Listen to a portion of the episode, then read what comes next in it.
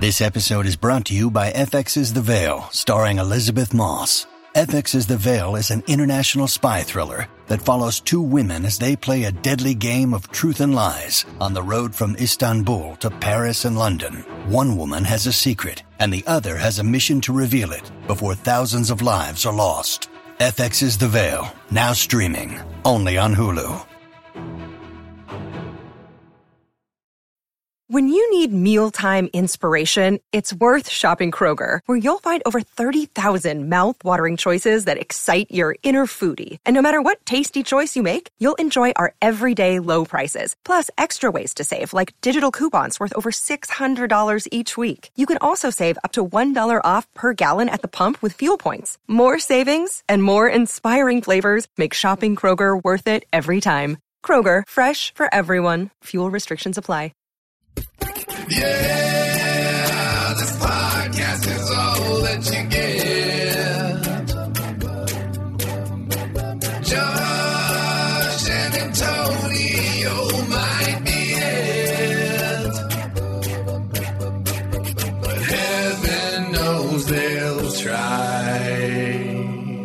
A Ted Lasso podcast on Post Show Recaps. You better believe it. It's the Ted Lasso show here on Post Show Recaps Talking Season 2, Episode 4, Carol of the Bells. I'm Josh Wigler, wishing a Merry, Merry to you, my friend Antonio Mazzaro. Happy Christmas, Joshua. Happy Christmas. Uh, a little, a little off uh, season. a little but, off season, uh, a little off schedule as well. I'm not going to be mad about getting to celebrate Christmas a little bit early. Everything's been terrible lately. uh, uh, Santa Claus himself once said, I believe, everything has sucked lately. Uh, Yes, I believe Santa Claus did say that uh, in the midst of consuming crying. Cosmic gumbo. Can't stop crying. Yes. Yes. Yes. So uh, here we are talking Santa, talking Christmas uh, on a very special Christmas episode of Ted Lasso that you know is a very special episode of Ted Lasso by that claymation opening credits. Uh, whether it's the Secret Santa that gave it away first, uh, Sexy Christmas and the Fragile leg lamp. This is an episode that is just studded with Christmas Easter eggs, uh, and I think a fun one to talk through. Uh, and of course, yes, uh, Christmas comes early to Ted Lasso, but perhaps comes late to your podcast feed, as we had warned you last week that this one would be coming your way a little bit later than usual. So we appreciate the patience, as always. Antonio, how you feeling? I'm feeling fine. I'm a little confused. First, you said Christmas Easter egg, so that's a real mixed metaphor there. And uh, Listen, Jesus I'm is Jewish. I don't know what I'm doing. Jesus is born and killed in one breath. Um, Yeah. Then you also said Carol of the Bells. I don't remember her from the episode. Was she? Was she? Was like in she in the crowd at the end or? That's the dentist's. Uh, that's the dentist. She's Oh, you know the Ussie, the the Ussie's mother. It just occurred Yeah. to me that dentist on Christmas in in the mix with claymation is yet another uh, tribute there. Uh, having a Yeah. Christmas show resolve or, uh, revolve around a dentist is yet another thing. So there we go. Oh my god! I'm just very glad that we do this podcast remotely, Antonio. I feel like if we were in the same room right now, you'd catch a whiff of my breath and fear that I'm dying. you might be dying. Yeah, uh, same. Actually, I think both of us probably loaded up on the antihistamines last night. So here we go. Be uh, glad you're not my microphone head.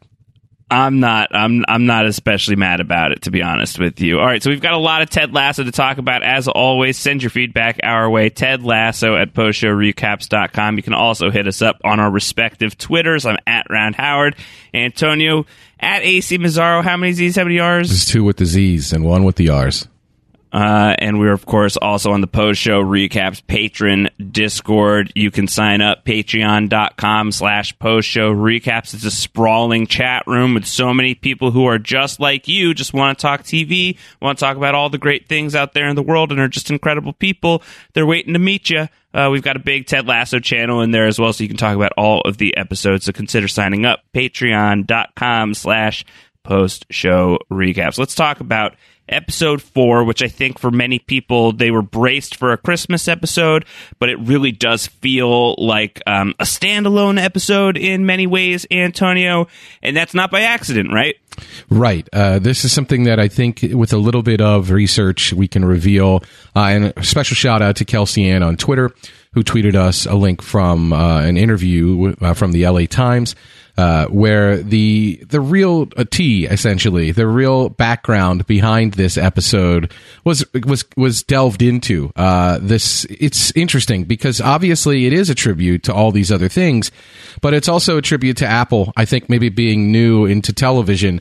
Uh, all 10 episodes of this season, not including this episode, were written. Uh, the writer's room on Ted Lasso, including writer Joe Kelly, who wrote this episode, uh, had broken the stories for all 10 episodes. So they had connected everything they wanted to do. They had set out all their plot lines. They had really got the season in order for 10 episodes. And then Apple came to them, probably as a result of the show becoming more and more popular, Apple really crunching some numbers and seeing how it was driving subs to Apple Plus or, or Apple TV Plus or whatever the, the case may be, and said, Hey, you, can you guys give us two more episodes? And so the Ted Lasso writers room was faced with a quandary. Like, what do we do? We already have our season broken. We could, we could like reinvent the whole thing, or we could find some way to go back and put two episodes into this continuity without screwing everything up. And that's what they did. They they they gave us two episodes. We're going to get another one at some point later in the season that is more of a standalone episode like this one that doesn't have like a propulsive plot. So that's this episode is a product of that and as a result, we're not exactly sure what happens next? Uh, it seems to me like uh, it could go either way, but it feels like maybe Ted Lasso, the show, is a little bit less interested in dealing with the big moments that they build up at the end of episodes, and more interested in just showing these characters uh, at work and at play, uh, and and building on the themes that we have from episode to episode. So it wouldn't surprise me either way if we go back to where we were and find out what happened between last episode and Christmas, or if we just take off from here. And there was already a time jump baked into these 10 episodes. Uh, and this Christmas episode, therefore, was easy to slot in. Uh, it really could go either way. Uh, it seems like the this episode, though, was conceived of, written, and inserted into the season after they already had the plans for the whole season. And we're going to get one more like this. And again, if you're interested in that article, we'll make sure we post a link in the show notes. Uh, but it is an interview with Joe Kelly, the writer of this episode and other Ted Lasso episodes, and it's with the Los Angeles Times. Uh, an interview with Ashley Lee from uh, posted August last Friday, August 13th. Um, so there's going to be one more standalone episode coming up this season. Is it going to be Secret Agent Beard? Is this going to be how we get the uh, the sprawling Coach Beard backstory? Can you just like very elegantly place uh, a Coach Beard standalone episode basically in any point in time? You could. I, I, imagine that in that in that realm, what we would probably have is a lot of Beard moments that uh, span across the course of the season. Uh, there's that would be really funny. It's something that's been talked about, uh, and that seemed like it was debated in the writers' room in season one, and they they made the active decision to keep Beard a little bit more of a man of mystery. And have things happening in the background, like oh, he's all of a sudden he's just he's doing all this chess stuff. Oh, he's got a mystery girlfriend. Oh, he's sleeping in the office. Like Beard's life is separate and apart from the uh, the trials and tribulations of AFC Richmond. Uh, so maybe we could see something to that effect of what's going I, it, it, you could you could do any number of things. You could do a flashback episode, not flashback to any moment necessarily at AFC Richmond, but we could see uh, what AFC Richmond in, it was was like in the in the days before Ted, maybe in the very few days before Ted. Uh, we could see Ted and Beard at, with a football team. Like there are options, I think, for things we could do if we wanted to fill continuity without ruining continuity, or just fill plot or fill time without ruining the stuff they had already broken. Fills. A lot of Phils, like a Phil. Uh, what's his name? Uh, the guy who plays Jamie Tartt's name is Phil. Oh yeah, Phil Dunster. Yeah, so there you go. Yet That's another the guy. Phil. Yeah, and maybe maybe yeah. they'll get Phil Dunphy from Modern Family. Uh, maybe that. Oh happen. my God! Yeah, it'd be great. Phil. Uh, so lots of lots of options. Ooh, a Groundhog Day episode. Uh, yeah, that would be good. Be, uh, Ned Ryerson. Be something that we get into. Uh, it's me, Ned. Uh, let's get into Ned Lasso. Let's get into the to the greater episode uh, of Ted Lasso because just very quickly to say, like, I agree. I think like it's hard to know, like, do we pick up on Dubai Air next week? Is that a story that we're really, really following? Like the fallout from that. You would think so in um, in most normal circumstances, but this the fact that this episode um, was able to exist in this time and so much time has passed already um, does make you think like either there's a time jump or uh, it's going to be, you know, quickly dealt with. I'm just not sure. We're pretty close to the episode dropping as we are saying these words. I think our energy is better devoted this week to talking about the episode in its own um, in its own terms this time around. Which is not to say that there isn't like very important character stuff to talk about. I think especially as regards uh, probably Ted and Rebecca might be the place to start um, this week. There's a, a, lot of different possible paths you could go, right? Like there's the Ted and Rebecca storyline, which starts initially just as Ted having a very lonely Christmas, uh, his first one away from the family and his first one since the divorce process began with Michelle, um, first one away from his son. And he's just going to be watching It's a Wonderful Life and pounding whiskey all day, uh, which, uh, ding, ding, ding. This is something that we have certainly had on our radar a little bit along the way. Ted's drinking troubles, um, or or at least a pattern of potentially problematic behavior. And here he is just going to be day drinking by himself the whole way through is certainly notable before he gets picked up by uh, Rebecca to go on this Santa Claus crusade for the rest of the day. I feel like it's a it's a really fun storyline and probably one that's that's going to be pretty important to both of these characters moving forward would be my bet. It does seem like it, and it certainly underscores the I think the real connection that they could forge uh, as divorcees, like people who understand the emotional space that the other is occupying, uh, and people who are willing to support each other through that. Uh, we saw ultimately the the real big move in season one in that regard was how quickly Ted forgives Rebecca or claims to forgive Rebecca uh, for everything when she comes clean, and he just basically says divorce is hard. Like so, we know that these two get it on some level. That their darkest moments or their weakest moments uh, maybe come from a place that is related to that, uh, and as a result, maybe they can support each other better than just a, a, a random partner could. So there is something there. Uh, there's obviously a question, and I'm sure everybody has your mileage may vary on this of whether we want that to happen. Uh, the show, I think, is walking us in a direction where maybe some doubters would be turned to believers, but that is definitely something I think that is continues to be in play.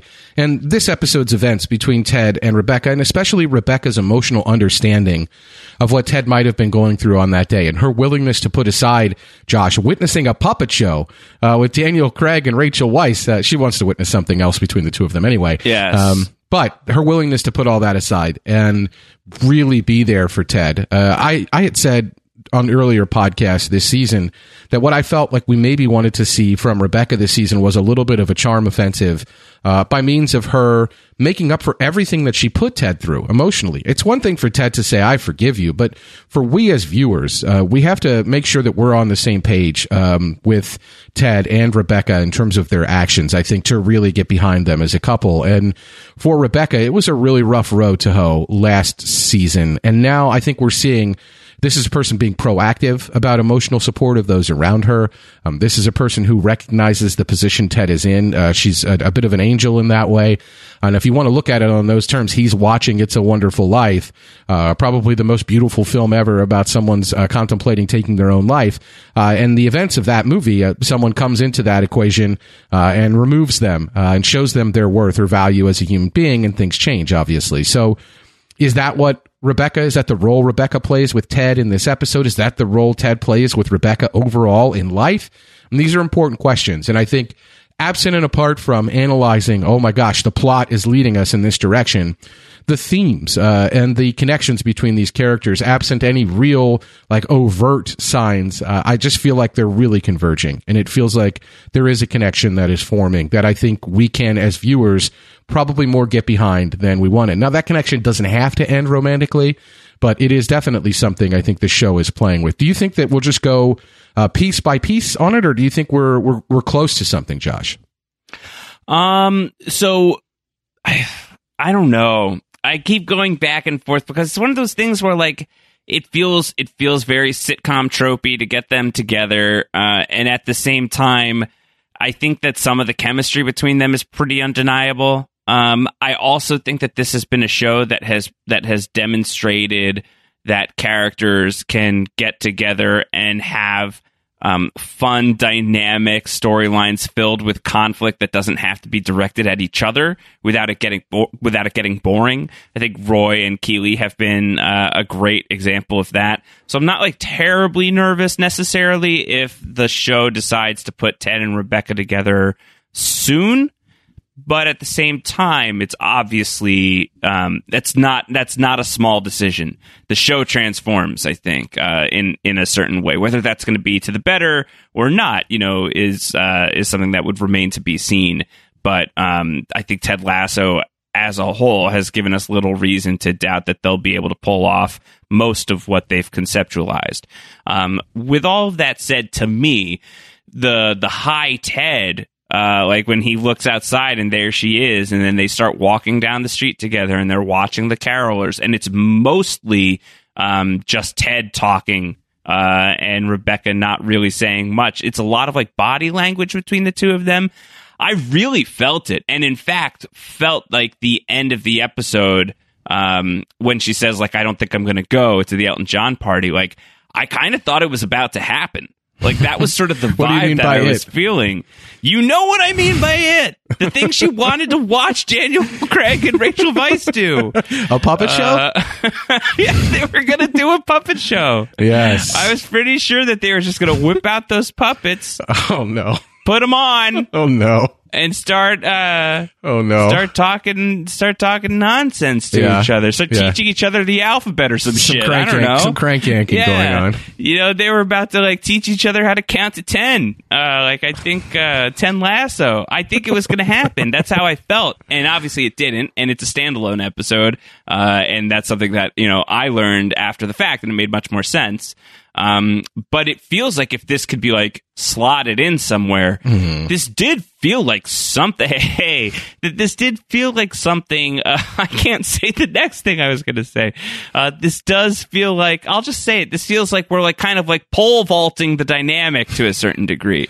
Uh, that we are getting these two people closer to that point where they could they could pull the trigger relatively soon on something with Ted and Rebecca. She's been on um, what's the dating app called again? Hinge uh, is that what been, it's called? Or no, that's a real yeah, one. Yeah, no, I, it's uh, it's Bantr.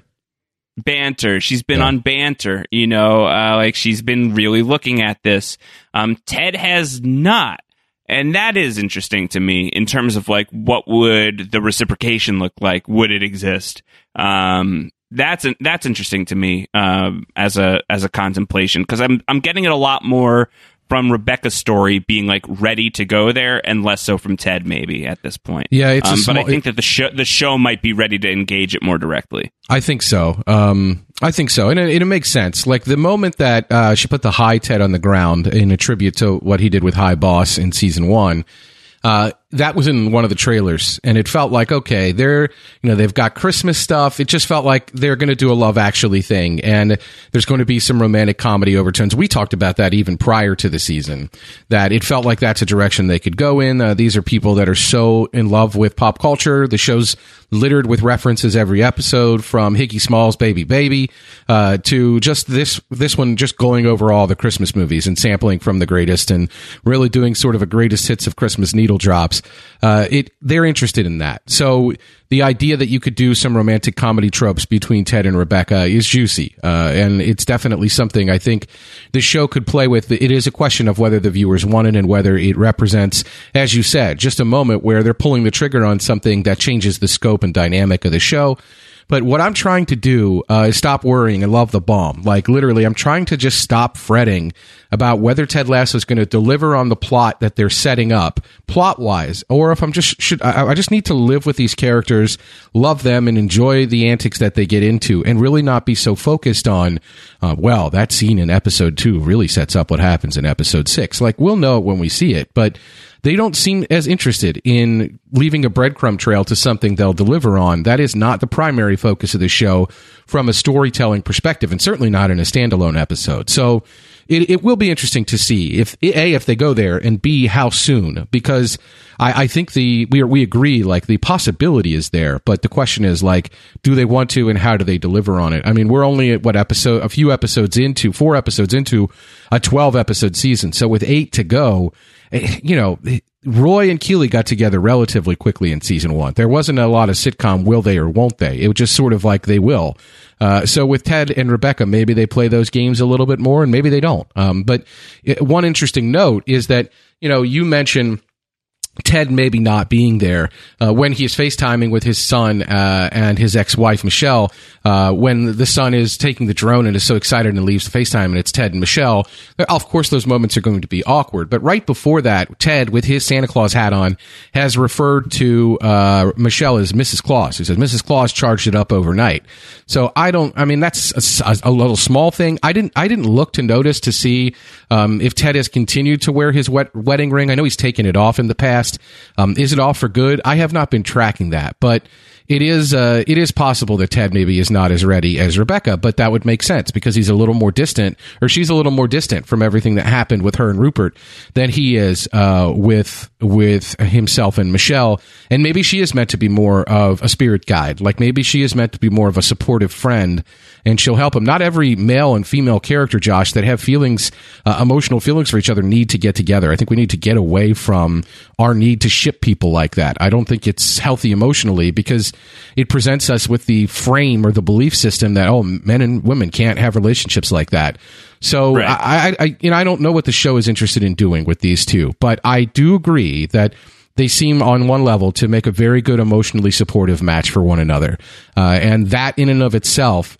Uh, is something. Now the power dynamic is something completely different. That makes it, I think, a very bad match. He's the he's an employee of hers. I mean, he is he is the coach of this team. for how long? Or yeah. I think about a three season arc. right.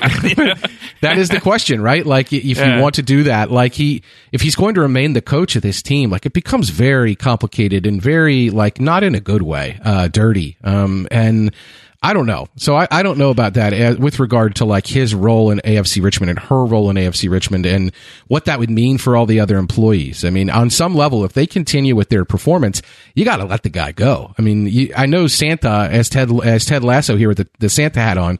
Sam says Santa's true power is endurance, not speed. But we're enduring a lot, it seems, with AFC Richmond. We see the record on the wall: four wins, four losses, fourteen draws uh, after after all the after 26 matches. I mean, they've only got uh, 20 to go. So uh, I don't know about that. I just don't know, and not 26. Sorry, 22. Um, but I, I, just don't know. Um, about the power dynamic of that and how this show would deal with that. And the answer is probably it, it really wouldn't care and it wouldn't make it uh, nasty, but um, that's something very real that I think the show should consider and the writers hopefully considered when they were deciding whether to bring these two together. Um, just very quickly, uh, there there is like the the win loss draw record on the board in the in the background, so we know it's a marker of how much time has passed.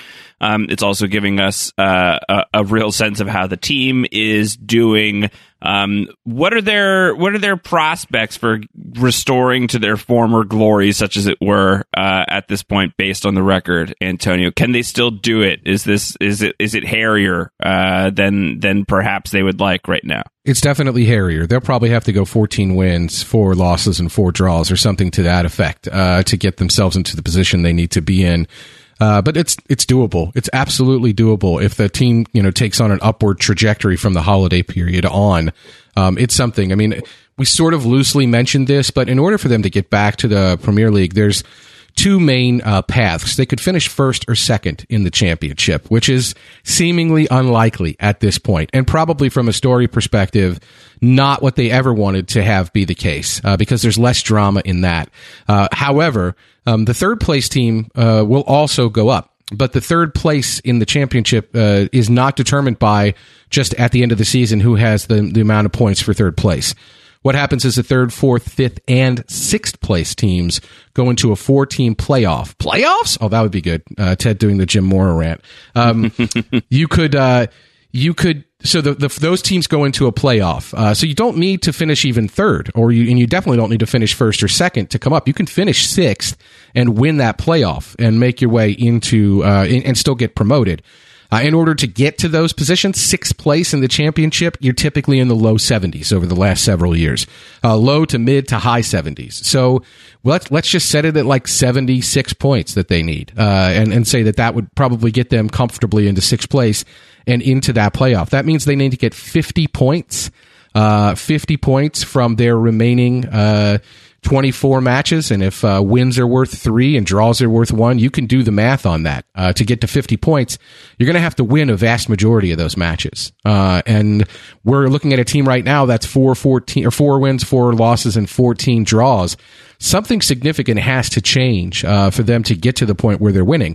Now, one of the things with the time jump, we don't know what's broken. Um, we don't know why they're not scoring. We know we had Dr. Fieldstone earlier in the season, uh, and she was helping these players, and there was a big discussion about whether, oh, you know, zero wins, zero losses, and eight draws was was working. Um, since then, it looks like they've improved, but not significantly. Um, they're still primarily drawing. Uh, so I don't know. I, I, just we don't we don't really know what's happening. Like we thought Jamie Tartt coming back to the team uh, might help uh, spark some kind of uh, team uprising. God bless me, everyone. everyone. Great one scene for Jamie Tartt here. Just a perfect in character scene for Jamie Tartt. Forget secret Santa. You know, just not wanting to acknowledge the I email. wouldn't want to spoil the surprise, would I? Yes, yes. So uh, that is. Uh, oh, sorry, my agent's calling. Um, I just got. Uh, Oh, the ringer wants me. Um, sorry, Josh. Uh, no, just kidding. You gotta um, go. Yeah, Oh, no, I'm, I'm fine. I'm fine. Uh, the the you know the the deal is like, why are they losing? Like with Jamie Tartt, like why why is this not? Why did this not fix the the outcome or the results? And so I do think if we're going to time jump, we should probably get into like what happened. Like why did they not? You know, we're skipping the first win. We're skipping the Dubai Air fallout. We're skipping any kind of backlash that Sam or any of those players might have received for their actions that they were taking. We're skipping whether or not the team stood up for those players. The the the the real uh, the, I mean, because otherwise we live in a world where Dubai Air lets all that go down. We wait till after Christmas, and then Dubai Air is like, you know what? Forget it. We don't like these guys anymore. Like that doesn't. That's not the real world. So I know Ted Lasso is not the real world, but I would like to know why they're not winning. Uh, and is it a, how Jamie Tartt reintegrated into the team? Is he just not scoring? Is he being too placid? Is he too good of a teammate now? Is he has Ted not let him play? Like I, I don't know what's happening, and so it's a hard way to say like I don't know how we turn it around because I don't know what the real four four and fourteen means right now. So I, I'm interested to see how that plays out for sure. Hello, it is Ryan, and I was on a flight the other day playing one of my favorite social spin slot games on chumbacasino.com. I looked over the person sitting next to me, and you know what they were doing? They were also playing Chumba Casino. Coincidence? I think not. Everybody's loving having fun with it. Chumba Casino is home to hundreds of casino style games that you can play for free anytime, anywhere, even at 30,000 feet. So sign up now at chumbacasino.com to claim your free welcome bonus. That's chumbacasino.com and live the Chumba life. No purchase necessary. Group. Void prohibited by law. See terms and conditions. 18 plus. Step into the world of power, loyalty, and luck. I'm gonna make him an offer he can't refuse. With family, cannolis, and spins mean everything. now, you wanna get mixed up in the family business. Introducing The Godfather at ChumbaCasino.com. Test your luck in the shadowy world of The Godfather slot. Someday, I will call upon you to do a service for me. Play The Godfather now at ChumbaCasino.com. Welcome to the family. No purchase necessary. VGW Group. Void were prohibited by law. 18 plus. Terms and conditions apply. Hey guys, it is Ryan. I'm not sure if you know this about me, but I'm a bit of a fun fanatic when I can. I like to work, but I like fun too. It's a thing. And now the truth is out there. I can tell you about my favorite place to have fun. Chumba Casino. They have hundreds of social casino style games to choose from with new games released each week. You can play for free anytime, anywhere and each day brings a new chance to collect daily bonuses. So join me in the fun. Sign up now at ChumbaCasino.com. No purchase necessary. VGW Group. Void were prohibited by law. See terms and conditions. 18 plus. Can we talk about uh, Roy and Keeley and Phoebe going to the dentist? We can. That that is uh, my favorite storyline of the episode for sure. I I so I see I've watched the episode twice now and I laughed so I you know I'm away with with some uh, with some friends right now and have been for the last little while. And so uh, two different sets of people that I've been uh, uh, with at different points in time uh, and I I watched it around both of them. And the first time I watched it I was like just like watching it on my own because they didn't really watch the show. And I would just like burst out laughing in what seemed like otherwise like total just like tranquil silence. I was just like howling at stuff, and everything I was howling at was in the the Roy and Phoebe storyline uh, and Keeley storyline. Whether it was uh, you know fine, sexy December 28th. And then he stands up, holy epic shit, you look incredible. Uh, and just sweeping her off her feet. Everything involved with the reaction to Phoebe's breath. Uh, that he's been in locker rooms his whole life. He's probably smelled worse. And Keeley's like, I don't know. To his reaction of, I think you're dying. Uh, to the story of him, even though he's weak on dairy, uh, eating too much ice cream and then getting on the bus and pooping himself. Finished the story three weeks ago. So funny. To the, to the kid who opened the door and said, Roy Kent poops his pants. Yes. Yeah. And what of it? As he like moves forward, positioning himself to potentially attack the child if he needed to. Uh, and the child's like, I do sometimes as well. And then Roy saying, well, let's both of us knock that off then, shall we?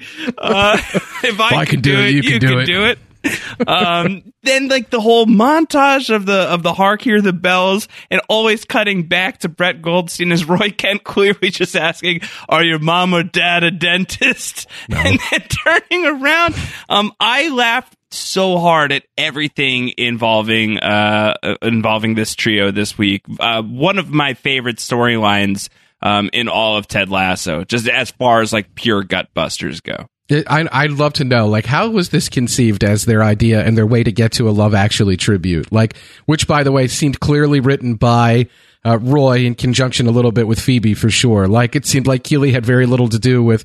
She wanted no part of. She was apologizing as the antics were going down. So I love the idea that Roy has probably watched Love Actually as a fan uh, and wanted to, ta- to pay tribute to that moment. He's the one who asked for the markers and poster board, so he was ready for it. I, I just, it was great. Like, I really, really enjoyed that. And I, I would like to talk to you though. Speaking of relationships, since we did jump time, was there anything in this episode that you saw between Roy and Keeley that you felt marked any kind of evolution or change or difference in their relationship between where we last left them? No, not really for me personally. Uh, I, I, and I think maybe that's notable to an extent that they just seem really, really, really solid. Yeah. Uh, that they that they remain what they've been, which is a very good match for each other. Um, I think if anything, um, Roy Roy not being able to do sexy Christmas the next day because like he's he's what he's gonna be he's gonna be commentating over over the the, Yeah. the game the next day. He's got pundit work to Uh, do.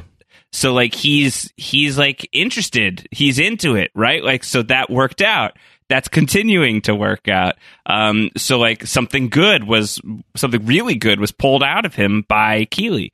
Uh, I I think that it's just it's a testament to the fact that these two are really excellent for each other. And I, I do think and I hope that the show is really interested in exploring the ways that these two characters can get into like complicated situations and dramatic situations and very funny situations that need to be untangled without having to threaten the relationship.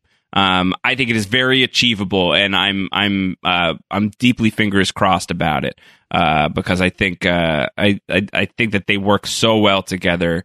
Uh, certainly from an entertainment perspective, they they work brilliantly together. Um, I don't know. Did you notice anything that had like massively shifted for either one of them? Definitely no massive shifts. It did seem like Keeley was uh, a little had, li- very little patience for Roy Kent wanting to beat up children, which is understandable. Uh, she called him a knobhead. She yelled at him over the the Dauphine. Get rid of the cat. You've only had it a month. Your uncle is uh, not a monster, and he would never say something like that. Like she does seem to be like a little bit like, okay, Roy, stop being Roy Kent. Like she's taking away uh, or interested in in helping him evolve from uh, the perspective of just wanting to see every problem and fix it with a headbutt. So even though the headbutt was a lightning bolt in some respects in season one when he delivered it in like episode three and then said Keeley.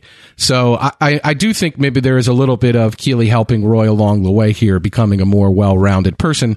And sure, some conflict is probably going to emerge from that, but it doesn't have to be like breaking conflict.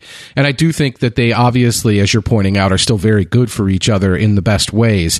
Uh, it, it is not lost on me though that we've got this we can't do sexy Christmas conflict stuff that's happening. Maybe it's just a joke, but maybe it's a way of putting a little bit of conflict into the relationship. There are things that are keeping them apart. Uh, I note that they're not living together You know, that's a thing. I don't know how long Sure. they've been together in their relationship, but they are still apart. And I don't know, you know, in a, in another world, in another show, Phoebe could be a real drain. I mean, obviously, Keeley is so supportive and so sweet and so good um, in supporting Phoebe, better in many ways than Roy is. But clearly, Phoebe plays a massive role in Roy's life in a way that we don't really know the full details of yet. I mean, her, I would say her dad is definitely not in the picture in a meaningful way, and this episode makes that abundantly clear. Um, wasn't as clear before, but that that that was a thing. Uh, we knew that Roy was really active in Phoebe's life, but we speculated on this podcast why. I think this episode has that that piece of information where when the mom gets called into surgery, there is no dad uh, that can take care of Phoebe. He's not around. He's not a guy that the mother can count on uh, in an emergency like that. Roy is the guy. Uh, her, you know, Phoebe's uncle. So that's a thing, and I could see that presenting uh, some more conflict in a different show. But again, Phoebe seems to really embrace that, and it's not in, in any way uh, sideswiped by any of this. She's more on board for it than Roy is in some respects. Uh, Roy seems to be Yeah. grumpy about it, and Keeley is very supportive of Phoebe immediately. So uh, I, Who's Bernard? Oh, so funny, He just wants yeah. to, he just wants to beat kids up this yeah, week. he just, he just wants to beat everything up, the whole world. Yeah. Like Roy, Roy, Yeah. Roy Kent just sees the, the whole world as one big headbuttable object, uh, which is probably part of what made him an excellent footballer. Uh, but maybe uh, needs to uh, needs to evolve a little bit for his reintegration into polite society, as we could say. Yeah, um, it's just it was just a very very funny storyline. Um, I felt so bad for Phoebe the entire time. Um, I felt maybe a little bit less bad when Roy uh, offered a thousand pounds to both Keeley and Phoebe if he didn't find a dentist within ten knocks of the door in his neighborhood. So which was a hysterical offer. Um, I I loved the connection back to uh, Oi, can I get an Ussie? Uh, that he ended up being at the Christmas dinner. Like you know, like not everybody gets a moment in this episode from like the the greater Ted Lasso cast, or or at least some people maybe get like smaller moments than you would expect. I think that we both agree that the Jamie Tartt usage is really, really wise and good and sharp. Um, Nate's barely in this. That's kind of sad. Yeah. Um, Dr. Sharon is completely absent from the episode, um, which, like, Beard- Beard depending on what the it. show does, yeah, you know, if if if the show is like going to go back and like revisit any of this time, which is you know on the table, we'll see as soon as episode five. Like, why isn't Dr. Sharon around for Christmas? So I guess we would we would we would check in on all of that. Um, but I I do think that the way in which they utilized uh, some of the other angles of of the series. Um, whether it was just like showing like sort of the sprawl of AFC Richmond at the Higgins family uh, Christmas, which was amazing, and I'm looking forward to unpacking. Um, or uh, you know, walking around near Ted's home, uh, and the guy who calls him a wanker, who we haven't Right. checked in on in a minute, you know, um, or even just like the uh, the buskers uh, that I feel like we haven't been in on that this season yet, and that was certainly an element of season one. Um, it was a nice way of just sort of like checking in on the world of Ted Lasso this week that I thought was uh, was was really well done. Uh, and the the Ussie kid screaming out, "Oh, can we get an Ussie?" like was just like another moment for me that felt like particularly classic. And one of the things that's interesting about that, and I think it might be in that LA Times article, or might have read It it, somewhere else. yeah. Yeah.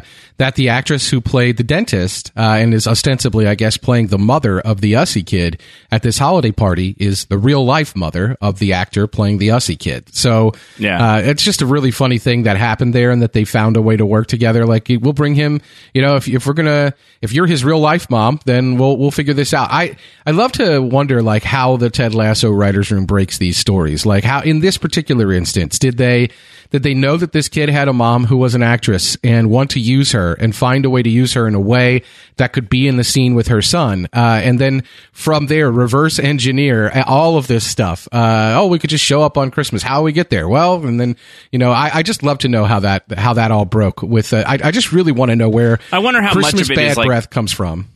How much of it is like bubble stuff like uh you know there's they're filming at a time where you know things are are certainly very hairy Yeah. Um, that's a good call. you know do they do they just need to kind of like keep this in the family to some extent and so literally in the family with uh as far as the Ussie guy goes Does that mean we're going Um, to see Jason Sudeikis' real life uncle George Wendt on an episode here?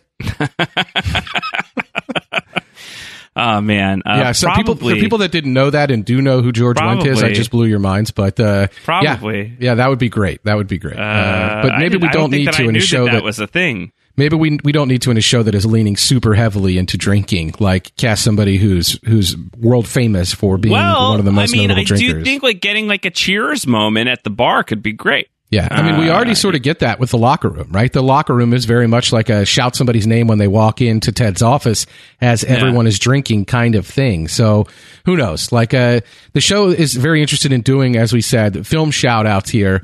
Uh, we could get some TV show shout outs. We could get some, uh, we could get a cheers moment for sure. Yeah. Um, the Love Actually bit. Are you a Love Actually guy or a Love Actually not? Uh, I like stuff, some moments of Love Actually. Some, Some- of those, some, some of those stories of aspects. Love Actually are enraging. Uh, and Yeah. like uh, you know, characters being berated for their physical appearance that have make no sense. And the Yeah. the Alan Rickman plot just triggers me to the, the moon. But uh, Yeah. yeah. some of the, some of the other elements of that movie I really do enjoy. Uh, that's a it's one that This is the iconic bit, though. I was just going to say, I, yeah, you're Mr. Daniel Lincoln, right? Like this is a. Speaking of which, a terrible action by him in that movie, just like aggressively bad. But uh, whatever. Who, Rick Grimes? Yeah, Rick Grimes. Yeah, Yeah. the man. Yeah. Yeah. Where and w- what? Whither poor Coral, Josh? Coral of the Bells. Yeah. What if The Walking Dead did a standalone Christmas? Has there been a Walking Dead Christmas episode? I don't think so. I'm pretty sure there hasn't. There may have been like a Christmas moment along the way where like Rick's like, Coral, it's Christmas. We don't celebrate it anymore, but this is what we used to do. We'd, we'd do uh, Secret Santa. Uh, probably not. We get each other stuff and things. Yeah.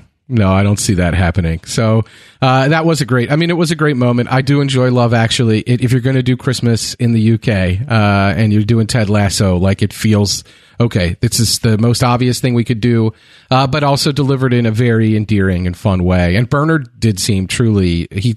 he there's a good little performance humiliated, mortified. Like Yeah. he's like he had like he had ruined someone's uh, Yep. life or at least their Christmas. The, and the child actors are great. And then he was being shown, uh, you know, both like, uh, you know, the consequences literally came to his doorstep, but also the possibility of redemption. Yes. You know, like, I feel like, I think like we can laugh about it, but I think that the Love Actually scene in this episode was like, it, it's the show. Right. You know, like everything that happens with Phoebe, like giving him the signs of like, um, my my stinky breath will go away, but unless you change your behavior, uh, you will stink forever.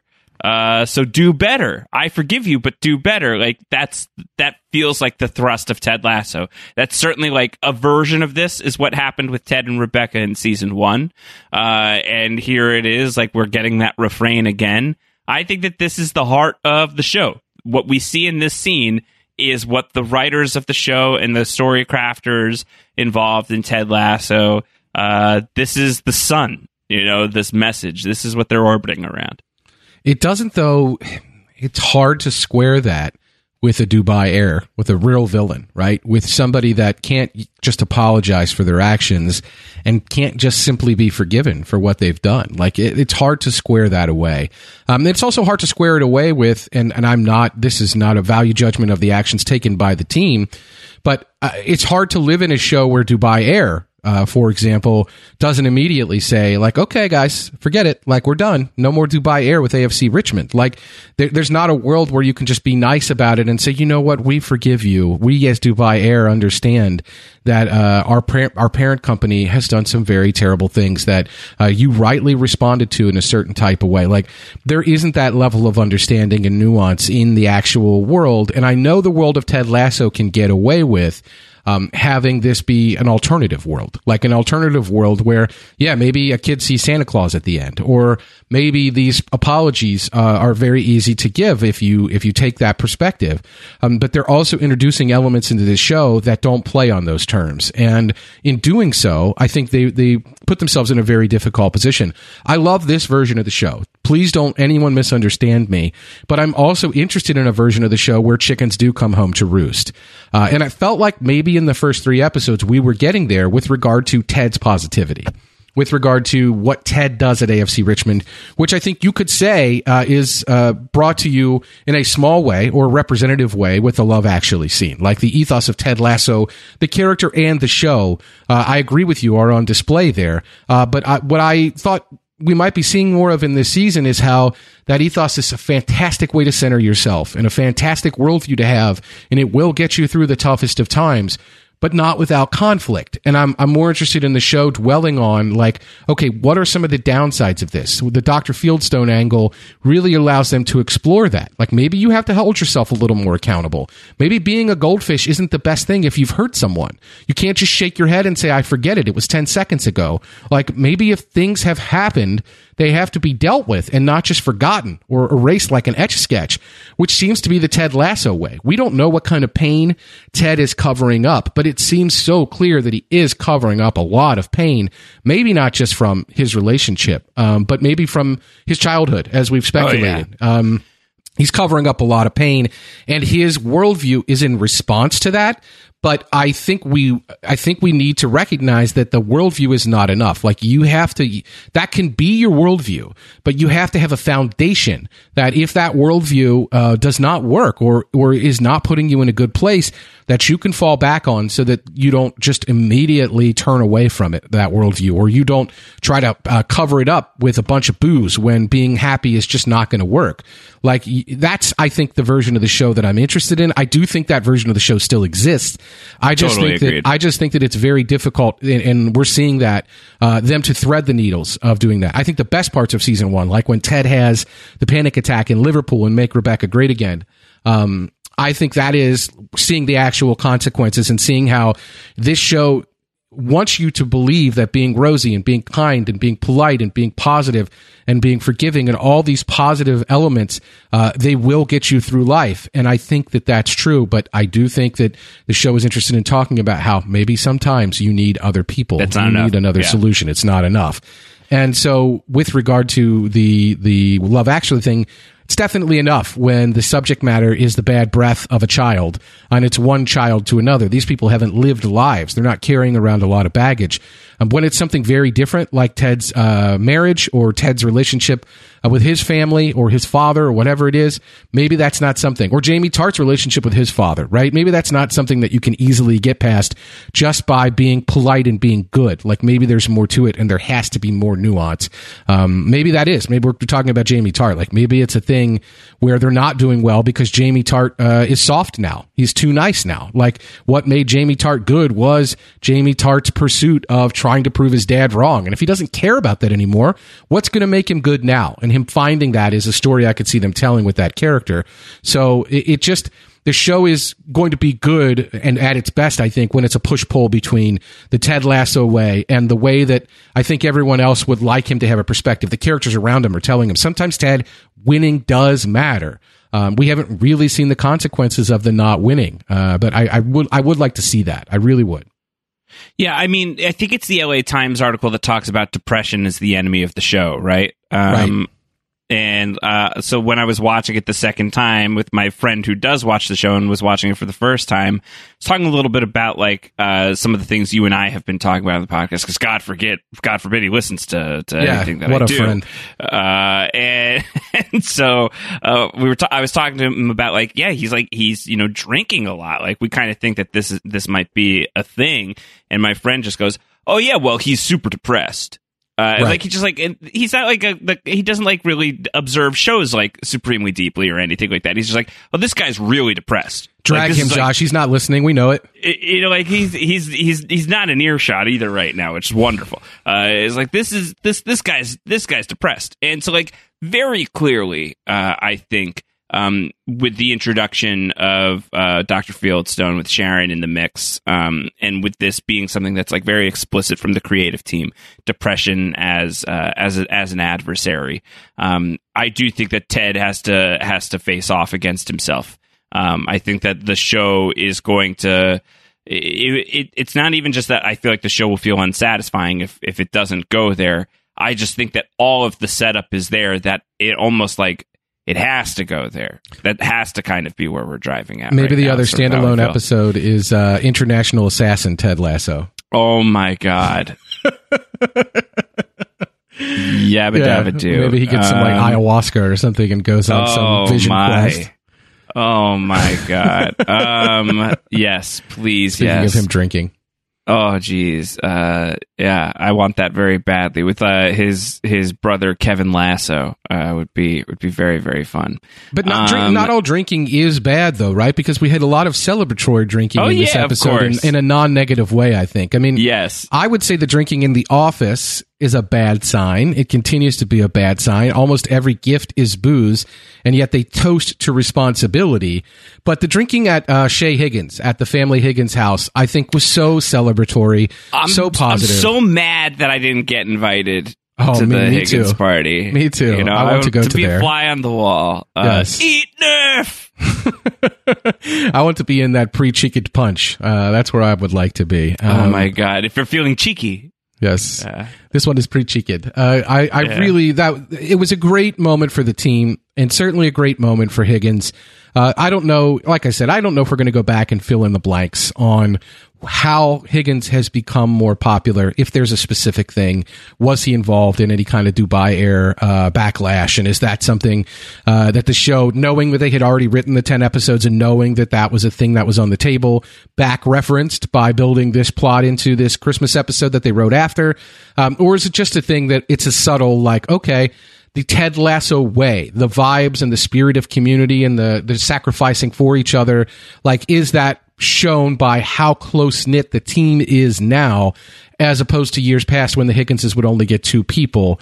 Uh, and is that uh, also by way of saying what we've said on a few other episodes, which is that Higgins is quietly like a very stabilizing and positive force at AFC Richmond, and quietly meaning in a way that we don't really always see play out in the storylines.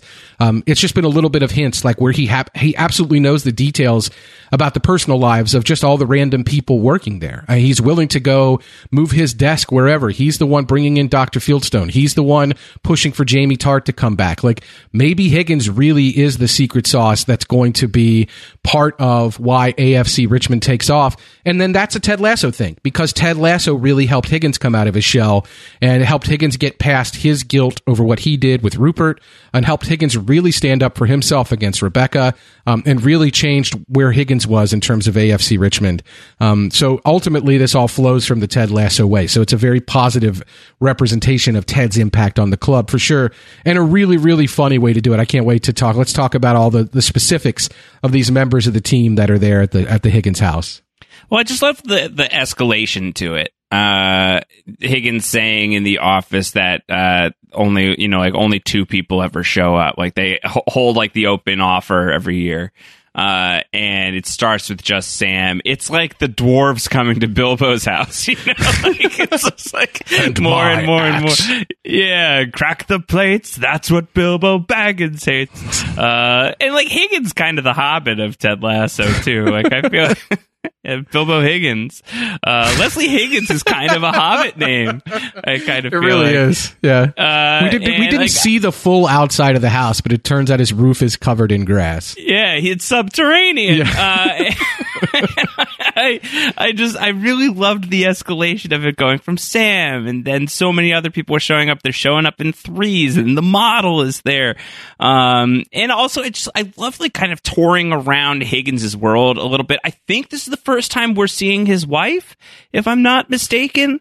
Um, I don't think it's maybe very quickly Yeah, earlier. I in think she's popped one. up very briefly, but this is the most His extended. kids have. this is sure. the most extended uh, Higgins family that we've had for sure. it was beautiful to see because he's talked about how how how close knit his family is, and so to see that uh, Right. was was really really lovely. The kind of thing where like at the end of the you know at the end of the evening, he's at the head of the table, she's all the way on the other end, getting just like getting schlocked with Danny Yes. Rojas The pre-chicken Um, punch. like I thought that that was I thought that was really really really beautiful. I loved seeing Cindy Clawford's uh, Yes. ashes Yes. uh, on the mantle. Uh, poor R.I.P. Cindy, uh, off the charts but always in our hearts. Uh, it was just a, a a lot of a lot of really fun stuff. A lot of really fun stuff. The Nerf battle, the Nerf was a- battle was great. Yeah, I read that as as yet another movie call out Christmas movie that a lot of people would would say is a Christmas movie. I'm not getting into that debate, uh, but that, I read that as sort of a Christmas action movie. Shout out Die Hard, if you will. Uh, I, that's uh, that's where I felt the Nerf battle really had a role in the episode. But you're right. I just love the subtlety of some of the Higgins stuff. Uh, the Cindy Crawford thing is just there. The, the the the family is just nice. It seems like a positive, loving Christmas.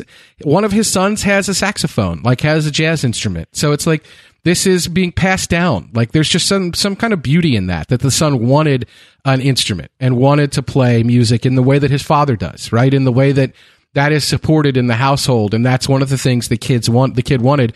Another kid wanted a surfboard which is hilariously uh, not a note i would normally assign uh, to the great uh, island over there. Uh, but there is some surfing there in the uk so uh, very funny that uh, higgins son wants to be a surfer like an english kid growing up wanting to be an astronaut maybe a little bit aspirational but here we are a giant surfboard that can also double as a dinner table when it comes time. So i just I really did like all of the elements of the Higgins Christmas house. Uh, and I really love uh, the through line, the story of Higgins' one son answering the door and being completely gobsmacked by uh, the Richard's date, the model that shows up, uh, and then later he's just staring at her as she's ta- as drinking and eating a cinnamon stick, and he's just Santa Baby is playing, and he's very enwrapped. And then by the end of the episode, uh, when the live music is going on in the street, he's dancing with her. He's dancing with her. Like what a great little silent arc that plays out over the course of that episode. Uh, I just, I really, really did like the Higgins household, and it struck all the right notes. Uh, I love the toast by Higgins at the end. Uh, I, again, not for nothing, he knows the hometowns of every single one of the guys. Um, also, by the way, the hometowns of the actual actors playing these parts. Um, that's the connection there.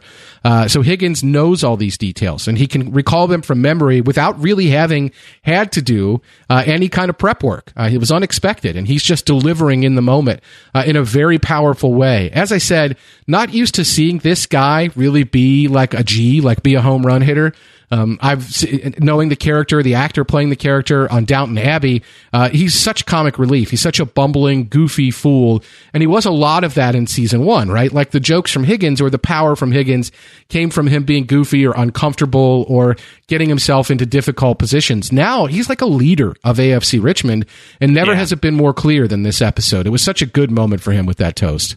I loved it. I really, really did. I thought that it was it was it was well earned. I thought that it was super deserved. I think it's really in character um, with who we've come to see this guy be. You know, uh, like that journey was developed very substantially over the course of season one, uh, to the point that like when um you know when Rebecca apologizes to Ted that's like midway through that episode and like the next shoe to drop is Rebecca going to Higgins and like the two of them sort of like uh settling settling what's left unsaid for for for both of them so I don't know I I really really loved it it was uh it was just like good sort of like comedic juice running through the rest of the episode. Um, but I think that there is like a lot of touching stuff underneath it. It's, it's, certainly like very like rightfully builds to that moment where Leslie toasts to the team and calls out where everybody's from with like immediate recall showing like the level of like personalization between these relationships.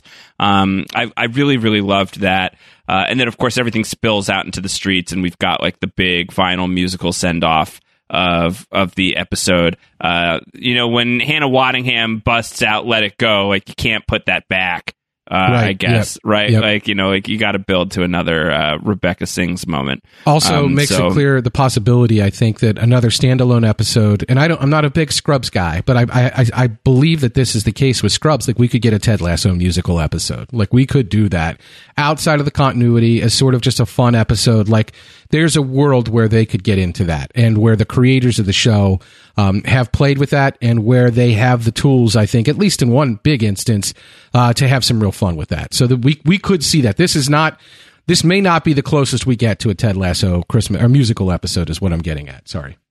Yeah. Um, what I will say is, I, I think it's pretty surprising to me um, that um, we've come this far into the podcast without stopping down to acknowledge uh, in a really meaningful way that uh, Santa Claus literally exists in the universe of Ted Lasso.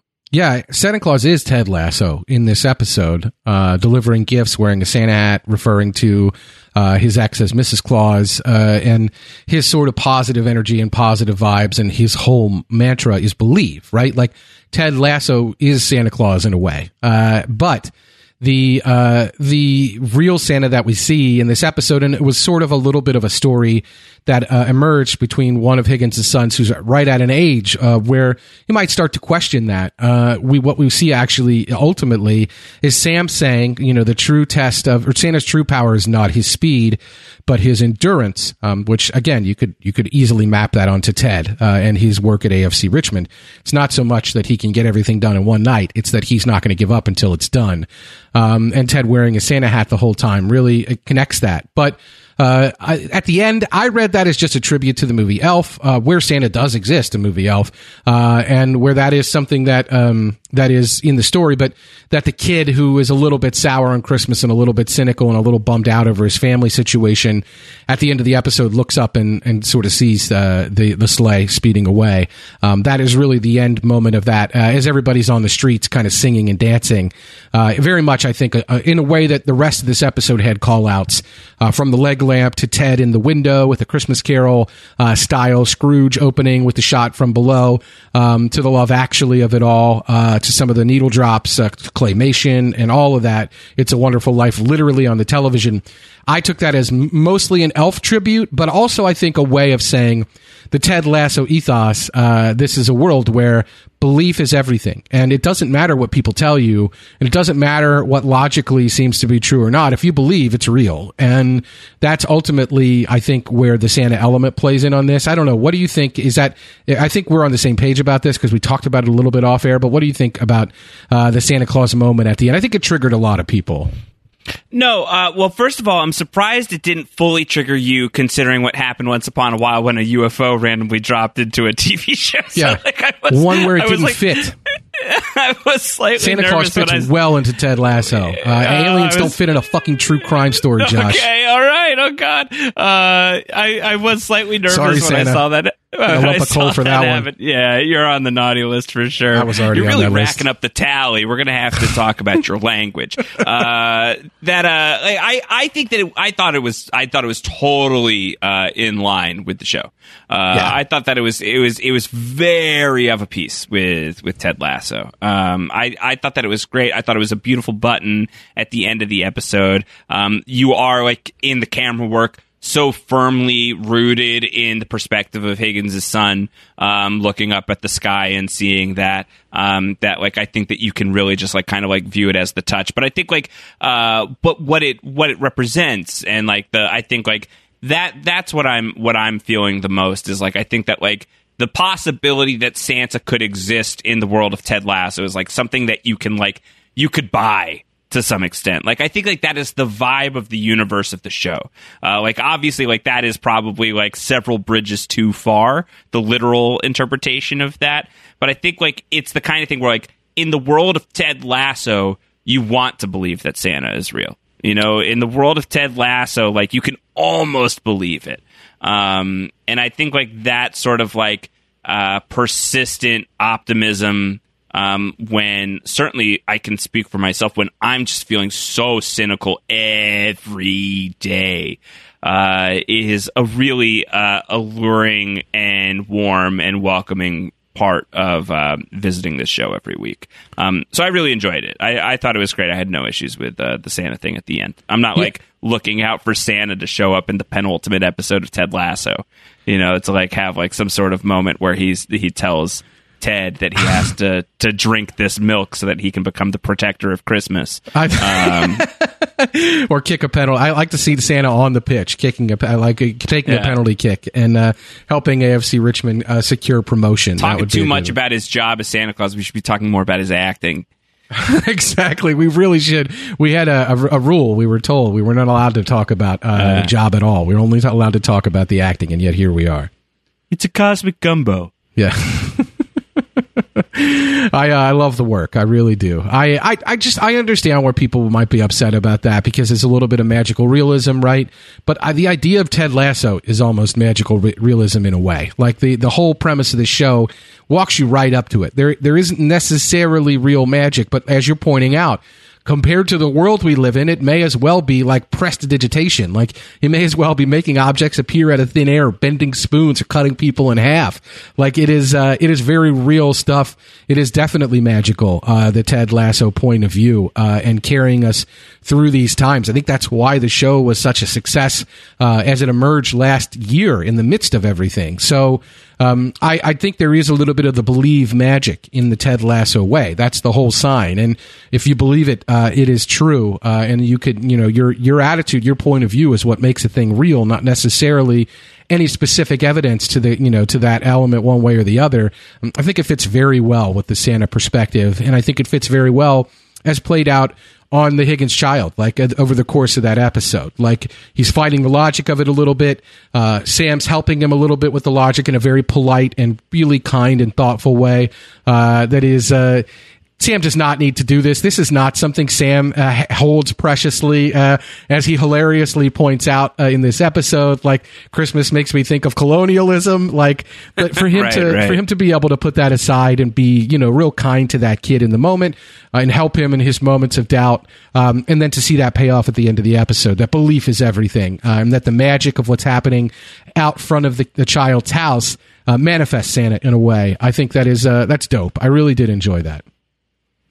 Um, anything else from the episode? If we want to start shifting towards some free kicks, just there's there's so much in here, reference upon reference. Uh, are there are there any? I, I now I'm hesitant to call them Easter eggs. Should call them. Are there any leftover cookies to to chew upon? Some Do you chew on a cookie. Yeah, you Like munch, munch on a cookies. cookie. Yeah, I don't know. Sometimes a chewy masticate cookie. a cookie. Uh, yeah, for want it? sure. There's definitely free kicks, and we could do that. But uh, let's separate this. Let's talk about some of the shout outs that were there. Um, some of them I think were a little bit maybe through needle drop or a little bit less overt. I mean, I don't think you can. I certainly can't hear uh, the Mele Kalikimaka like the Hawaiian Christmas song uh, without thinking of Christmas Vacation. Uh, So it being present there is a thing. The leg lamp, of course, in Keeley's apartment is a thing. We had the Love Actually, the claymation elements. Um, we had the Christmas Carol moment. Of course, we're watching It's a Wonderful Life. Like I said, I think the Nerf War is a little bit of a shout out to Die Hard or the Christmas action movie. Uh, and then we have the Elf at the end. I'm sure there were more that I didn't necessarily pick up on. Um, some of them may have been uh, more connected to needle drops from the, uh, you know, than, you know, for you than they may have been uh, for me. Um, but we had a lot of, we had the greatest hits. We went for quantity over quality with the needle drops, uh, but for the end, of course, which was a live performance. I think we went for quantity over quality on these. We got as many of these greatest hits in as we could. Yeah, uh, I I really loved it. Uh, it was it was just very clear how much like this felt like. Um, uh, I'm trying to think of like a, a way that's like not offensive of putting this because I certainly don't mean it as an insult, but it, like it felt like um, I don't know. It felt like it felt like a student film. Like it felt like film school stuff. It felt like like a deeply researched Christmas episode. You know what I mean? Like it felt it felt like it was really like it was the result of um, whether just like really sitting and copiously uh, taking down notes from from other stories in the in the in the genre in this specific space, like the the Christmas movie subgenre. Um, uh, or if it's just like the accumulation of a lifetime of experiences and like exposure to this stuff. Uh, I think uh, it it like the that that that feeling that sort of like love for these movies and like how to like map that on to Ted Lasso and all the characters that are in play. Uh, it just felt like very very artfully done. I was I was really impressed with the way that it worked out. It was. Let me show you my student films, Josh. Yeah, if, if you're impressed by I'd student love films. to see. I'd love Um, to see. The uh the yeah i completely agree. I, I think what you're saying you know is that it's that there was a lot of there was they didn't half-ass this one. Like they really put a lot of love into this. They really put a lot of effort into connecting the things that they wanted to connect from just a direct reference standpoint or a vibe standpoint capturing the vibe of a lot of these things and understanding the emotions that are present in christmas movies the best ones uh, have a little bit of that uh, the Ted in the dark room by himself drinking whiskey and needing to be picked up. Like that is, it couldn't be more clearly mapped It's a Wonderful Life, those vibes. And Ted has a line where he sort of acknowledges it, where he said, uh, that could have got real dark, you know, like me drinking whiskey all day and watching It's a Wonderful Life. Like they're acknowledging, like there's a version of this story or there's a version of this that's been told in other ways that gets a lot darker than we're doing in this very episode. Like there is a way where, you know, you could do a Christmas movie and be a lot more saccharine than this was, or not have a guy threatening to beat up children, you know, like not have some of the, the, the more fun elements, not have people boozing it up like crazy. But I think they really captured it. Not have a, a passing reference to the Helter Skelter murders, Josh. oh Um, my god, yeah, it didn't work out for the Helter. I was like, excuse me. Oh, God, he's not rude. He's just Dutch. Jan Maas is not rude. He's just Dutch, and he brought So fried funny. chicken. Yeah, I, I really liked. I Is got, that I a got tradition? No. no, I, I got three laughs out of that guy this episode, so I'm enjoying. That was the first real I wonder what of that Jan fried Maas. chicken was like. I did have this thought. It felt like it was not a huge plate, and Right. it felt like it wasn't a particularly tall pile. Right. Uh, with just like a little. What, what was it? Was it like uh, like four pieces on the plate? Like Yeah. what are we looking at? What was underneath there? I wanted to know. Was it a bunch of like just breaded cutlets? yeah, where did he get it? Was Uh, it Nando's? Uh, was it was it a you know was it like a takeout chicken? Not brought to you by Nando's. Would, gladly be brought to you by Nando's. Nando's, get at us. Like would gladly.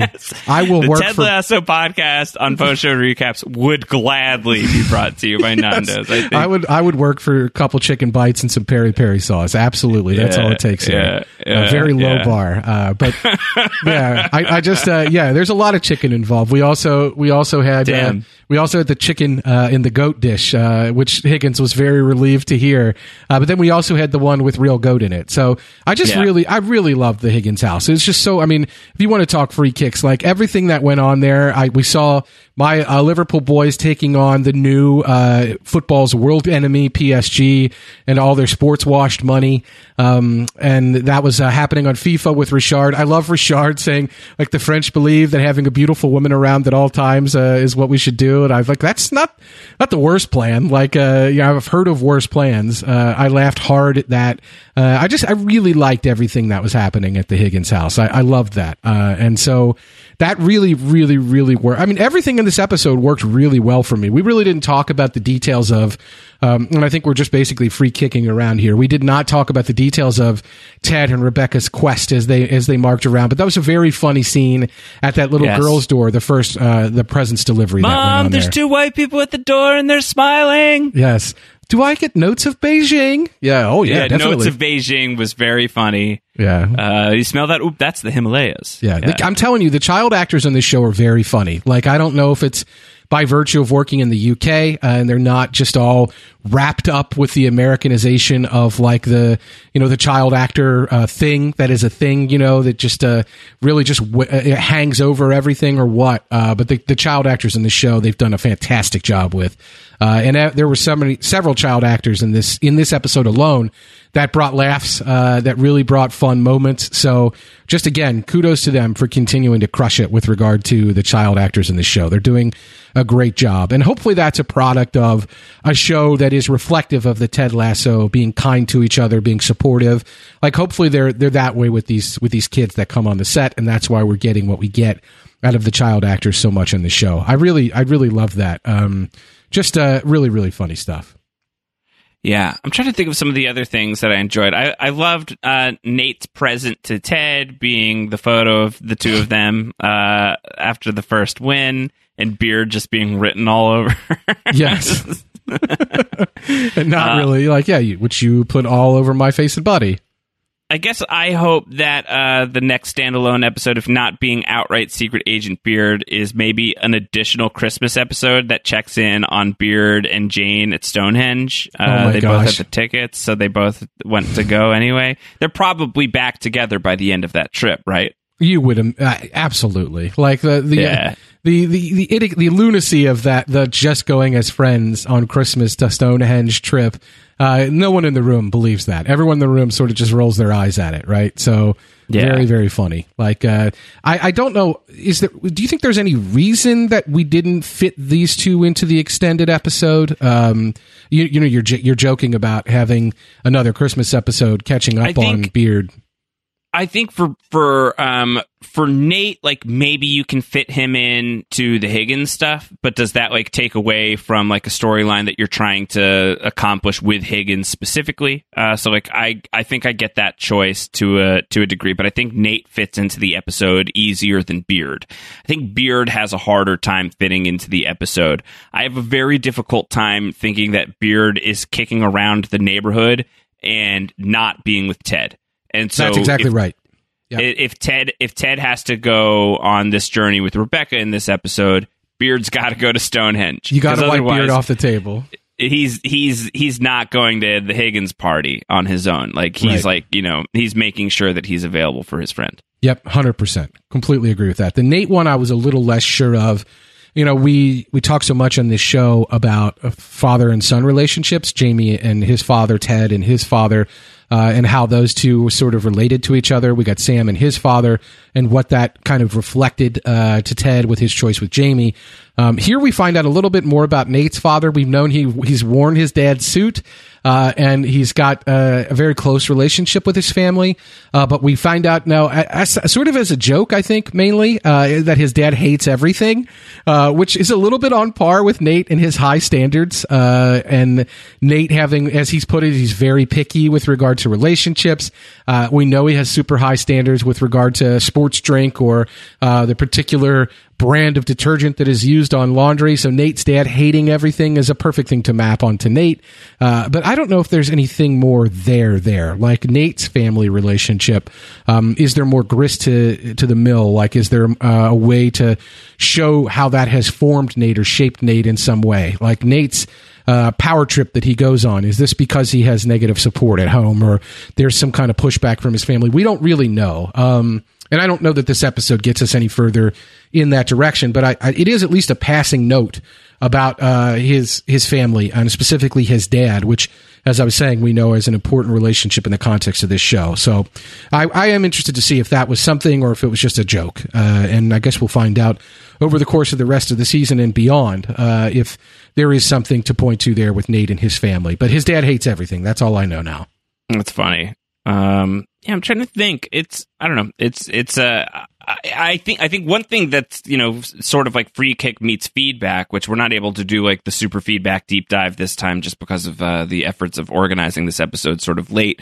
Um, but uh, you know, just like kind of like scanning a lot of like the messages that I saw in the Ted Lasso channel, that there was like a, a bit of a feeling of like I liked this, but like felt confused by the place in the story. And I think a lot of us like read that LA Times article that explained a little bit more of the behind the scenes. And I think that like um, feelings towards the episode morphed. Uh, I want to shout Jen and Aldo who loved the episode from the jump. She said um, there's certainly people who felt that way, but uh, like Tova specifically, I think uh, for for Tova it was very much like the second watch after having the context of like okay this was added on to the season relatively late um, was was something that uh, Tova was able to get much more on board with uh, after the fact. Um, and uh, also a shout to to Grace who who said I just really loved that episode right from the jump. Um, yeah, I, I really enjoyed it. I, I thought I thought that it was great. I don't mind the break. Uh, I am really interested to see what episode five looks like. So am I. Um, Yeah, so am I. I think episode five uh, will will give us a lot of information, um, one way or another. Right, like either like it's moving uh, story forward in a big way. Um, it's like picking up in a in a really meaningful way on like Sam's big decision and what and Rebecca's big decision, frankly, Yeah. And uh, and what that's going to look like for the team. What is the what is the cultural reaction to the protest? Um, is uh, is you know like are we at war with Dubai Air uh, and and uh, the the the oil industry writ large? Like what is what is all of this going yes, to? we as humans are. If that's what, you're asking. This, what is this going to look like on Ted Lasso? Could sustain a Um, few more casualties if you ask me on their side, but uh, you know, I'm I'm interested. I'm really interested. I think I think episode five will like I don't know, like I think it'll like uh it'll it'll like throw some water on the invisible man, as it were. Like we will get a little bit more of a shape of the thing. Yes, and I, you know, I, for me, the more I watch the episode, the the more I'm able to sort of uh, divorce myself from the outcome and trust the process of Ted Lasso. Um, and that is a very sports thing to say, uh, of course, uh, because you have to be able to do that in sport. Like you have to be able to trust what you're doing and trust your efforts and not be so focused on the immediate day to day as feedback on those efforts. Like you have to trust what you're doing and continue to do it and trust that it will pay off. And I do believe that that's the Ted Lasso, the character uh, belief system. Whether or not that's the show's belief system, I don't know. Um, I, of course, we have a somewhat vested interest here because we're talking about the show uh, and wanting, uh, as we do from our perspective, uh, have pre- having previously podcasted about shows that really reward that level of deep analysis, um, uh, specifically highlighting you know key little plot moments and how they might evolve over the course of the show, what they might speak to or portend about uh, where characters are headed or where plot is headed. Um, this show, you know, it's a fool me once, fool me twice kind of scenario, right? Like we we spend a lot of time on this podcast talking about, oh my gosh, the fallout from Ted ignoring Nate and letting Higgins move in there, ignoring Sam and bringing Jamie back, not talking to the team about that. What a that was like an old western showdown almost the way that was presented. Like high noon, Jamie Tartt walks out onto the street. Who's going to get shot? What's going to happen? And then nothing happened. Like there was no fallout. There was no negative fallout from Ted bringing Jamie back and not telling anyone at the team. It just didn't happen. Uh, as a matter of fact, the team was closer knit than ever with regard to the Dubai Air thing that happened in the next episode. So then, of course, we're all ginned up. Like, oh my gosh, the Dubai Air thing. It's going to be a big deal. Oh man, Higgins, like Higgins is saying it. Like this could be a problem. Rebecca's blowing the guy off and not taking his call. The whole team's taking a stand. This is a major moment. And then we're derailed. And of course, we understand we're derailed because Apple said you got to make a standalone episode and they stuck it in here. Fine. But how are we going to go back to it? Are we actually going to go back to the moments after that? And then are we going to start this by saying several weeks before and just go back to right where we were and actually have consequences on this show? Or are we not really going to have consequences in a more direct way? And it's just going to be like, oh, well, you know, the Dubai Air thing happened and, uh, and now we're, we're dealing with the fallout from that. And it's is it going to be addressed in a less a less logical and less direct way but in, in a still a way that the show will will take on? And I, I don't know the answer to that. And you're right. The next episode will tell us a lot about where we are with the show. Um, and frankly i you know after i watched it the maybe second time or at least the first time uh, i thought okay well this is just a flash forward. Like we're going to go back and, you know, one of the things that I thought was, okay, there are a couple things here that were back referenced, like Beard and Jane breaking up off screen, or Higgins is all of a sudden exceptionally popular. And when Higgins and Sam and his son have a laugh about Dubai Air, uh, maybe the awkward laugh isn't just because his son dropped an F bomb like I do on this podcast. Maybe it is that something very awkward happened with Dubai Air and the fallout of Sam. And Sam is like, why are we bringing this up here? And Higgins is like, yeah, why are we bringing this up here? And everyone nervously, awkwardly laughs about it on the holiday. And we're going to go back and find out what that was. Uh, I don't, you know, I, at this point, I don't really care. Um, I think before or the first couple times I watched the episode, I really cared uh, because I want the effort that I'm putting into the show uh, and trying to analyze these little moments to be worth it. Like I have a vested interest, as I was saying. Uh, but I think the show is teaching me not to care as much about that and to just live in the theme, live in the moment, live in the you know the the great interactions between these characters, and trust in that uh, and trace that uh, in more than you know well we made a passing reference to nate's dad being a dick. That's going to be a big storyline. I'm not as focused on that at this point with this show and this episode really helped me focus on the important things in life. Uh, maybe that's the whole point of the holidays maybe that's the whole point of christmas and maybe it really helped with ted lasso um, the tv show. Uh, maybe it, it's helping me adjust to that a little bit more and lower my expectations for um, what could be delivered and just revel in the the Higgins house of it all. Like revel in the the positive energy that the show emanates, uh, and not focus so much on the logic of. Of course, there would be immediate and swift fallout to the Dubai Air moment. Like, of course, that would happen. So, if they want to come back and have it be like late December and that's when the fallout is happening, fine. Like I'm just going to have to suspend my disbelief and not care about logic in the show. And maybe that's what I'm supposed to do in a show that ends with uh, Santa Claus in the sky at the end. Yeah. You said the Higgins house, and I just thought about the haunting of Higgins house. Season three, Netflix. Let's do it.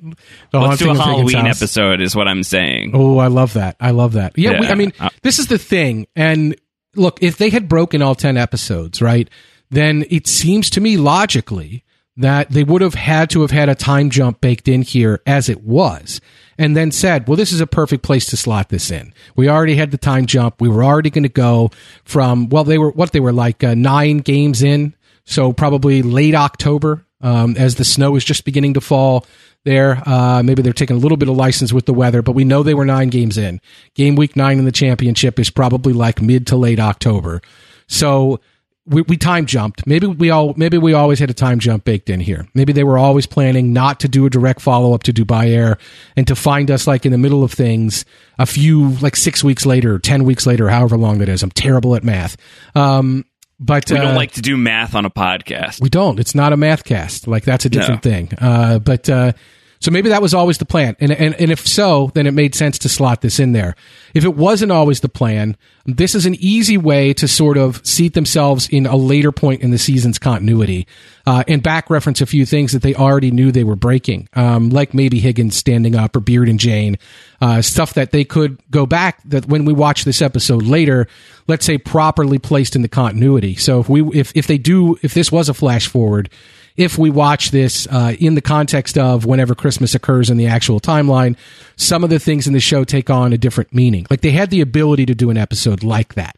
Whether they did that or not, I, I don't know. And at this point, frankly, I've tried to teach myself not to care, and that's where I'm at with it for sure. I, I understand if other people are a little more triggered um, by uh, the, you know, we, I recognize with this podcast we create uh, a belief or a desire for uh, this sort of investment, right? And for that investment to be paid off on. I realize we're part of the problem with regard to this, and maybe the solution is just sit back and enjoy. Like maybe we should just sit back and, and enjoy. Um, well, I am. Uh, I'm. I'm sitting forward on the edge of my seat, getting ready to enjoy episode five of season two of Ted Lasso. So my uh, my enjoyment not at all diminished as we are looking down the line. What's this next one called? Trying to do the quick search. Ooh, Rainbow uh, is going to be the name uh, uh, of season two, episode five, Rainbow uh, is Ted Lasso. Um, I, I I don't know if there are trailers. I never watch them. Are there trailers for the episodes? The, this this is I've been watching like li- like uh, during the Olympics and other like live events that I've seen commercials the last few weeks. You would see Ted Lasso commercials, and they would like contain. They would they would be very, first of all they would be very brief commercials. They wouldn't be like a one minute or even like a thirty second. It felt like a fifteen second like just a teaser. But sometimes in those teasers there would be scenes that I didn't recognize, and I wasn't sure if these were scenes from the next episode, from episodes to come. Like I I don't know that I've seen a proper trailer for next week's episode on any in any realm, but I have seen stuff teased or shown in commercials that I know had not been shown on previous episodes. So maybe there are. One of the things they do that I've tried to put into the Discord at post show recaps, uh, our Discord, I I have um tried to put in there the, there's a little bit of extra content every week and it's like a post match press conference with someone uh, usually a team member one of the team members and it's just like a deleted scene or like an extra joke or something. Uh, i think they call it extra time uh, and they usually the official afc richmond twitter account tweets that out. Uh, and that is some extra content i know they create week to week. I don't know about a trailer though. I actually don't think they do so Good. I don't know. Yeah, I don't need to be watching a trailer. And like I said, in another world, we'd sit here and talk about how Rainbow, well, we had one passing reference to Colin uh, thinking an app was like Grindr and a suggestion that maybe he was gay. And so maybe Right. Rainbow is his coming out episode. Like we would do that and not be rewarded. So I'm not going to do it, even though I just mentioned it. Uh, it's just to say Rainbow is a loaded word. There's a lot that they could do with a rainbow. There's a pot of gold at the end of a rainbow. Um, it's usually what emerges after a storm, right? When the sun begins to shine uh, after it's been raining. Uh, or, you know, there is obviously the pride connection of it all. So there's a lot of things they can do with that. Um, I don't know. We'll see. Uh, it does not seem like it could link us to a particular timeline one way or the other, except maybe Easter. I doubt we're going to do another time jump. So uh, who knows? Who knows what we'll see next No week? more on Easter eggs. Lasso. No more, no Easter, more eggs. Easter eggs. Um, all right. Well, we'll be in it. Uh, we're come. We'll come come back your way at the regularly scheduled time. Get your feedback in. Ted Lasso at post show recaps. Dot com. You can hit us up on Twitter at Round Howard at AC Mazzaro. How many Z's? How many R's? It's a two Z's and one R situation. It's an important situation to be monitoring at all times, just in case that shifts. Yeah, could, Uh, uh, I'm debating it. I'm debating it. We'll see. Uh, I might just go to a symbol only. Uh, check us out uh, patreon.com slash post show recap. Subscribe at any level that you're able to if you're able to. I will say we're getting very close to that one year anniversary of the patreon. We've got some exciting things in the hopper. Get in while the getting's good. You want to be cool before it's really cool to be involved. Uh, but of course in the discord we do have uh, we have regular ted lasso conversations. So if you are loving the show you want to get in on that. A lot of people who are really loving the show as well in our neck of the woods so consider signing up patreon.com slash post show recaps antonio anything else You said a lot of things in the hopper. Is that an Easter egg teasing this October's Mhm. Stranger Things coverage on post show? Oh my god! Don't you dare, Jim Hopper. Uh, I was so relieved to see that the release date for Stranger Things season four is some nebulous 2022. Yeah, we're not going to see that year. We're not making Do it there. not. Do not put me in a position where Mike Bloom and I have to think about covering Stranger Things at the same time that we're trying to bring down the hatch in for a landing. I don't want anything to do with that. That is a, that is a dark timeline for my life specifically. yeah, that is a Uh, mind flaying that is happening there. Yeah. What, no, no, no. All what right. do- yeah, I, I don't really have anything else. I there. I mean, the only thing I will say is uh, they got my favorite Christmas song in here, which is "Fairy Tale of New York." They they managed that in a way that was just sort of a little performative moment with the slow motion of Roy and Keeley and Phoebe walking down the street. Um, but uh, they they got my dad's favorite Christmas song at the end there, always emotional for me. Baby, please come home. Uh, Christmas, Yep. baby, please come home. The Darlene Love uh, performing that on Letterman every year was a big moment in the Mazzaro household. Never mind the Higgins household. So, uh, did they get your favorite favorite Christmas song in here, Josh? Do Um, you have I a don't favorite know. I Christmas don't- song? I don't know if I have a favorite Christmas song. Uh, I love Christmas carols, so I did love uh, the ringing from like bell to bell. Uh, uh, hark the bells, sweet silver bells. Like, was just a really funny sequence to me. Uh, cause like it's just such an angelic song. Um, you know, just like the the the choir component to it. Yes, yes. Um, and to like have that mapped on I just could not stop just like howling with with Roy just repeating over and over again. Are you a Are dentist? Either of your parents a dentist? Either of your parents a Just, uh, dentist? uh, slayed me, let alone uh, the sleigh bells. Uh, so I thought it was great. I thought it was I thought it was really really funny. That was my that was my favorite music moment of the episode for sure. I just wanted to hit that because we usually talk about the end credit song at the end of Yep. the podcast, and uh, this one was. It's, I mean, it's going to be hard for them to top uh, a street performance, live music performance with everyone in the cast dancing, or or almost everyone in the cast dancing around on the street at night on Christmas. Like they're they're gonna have they're gonna have to work hard to do better uh, as far as end credits go. Uh, that was just so good. So shout out to Ted Lasso uh, and all the team behind uh, Ted Lasso the show because this was a great moment uh, and, a, and a really great episode. One that I definitely want to revisit at Christmas for sure. Yeah, 100% agreed. All right, folks, we'll be back next week. Take care of yourselves. See you later. Bye bye. Cheers.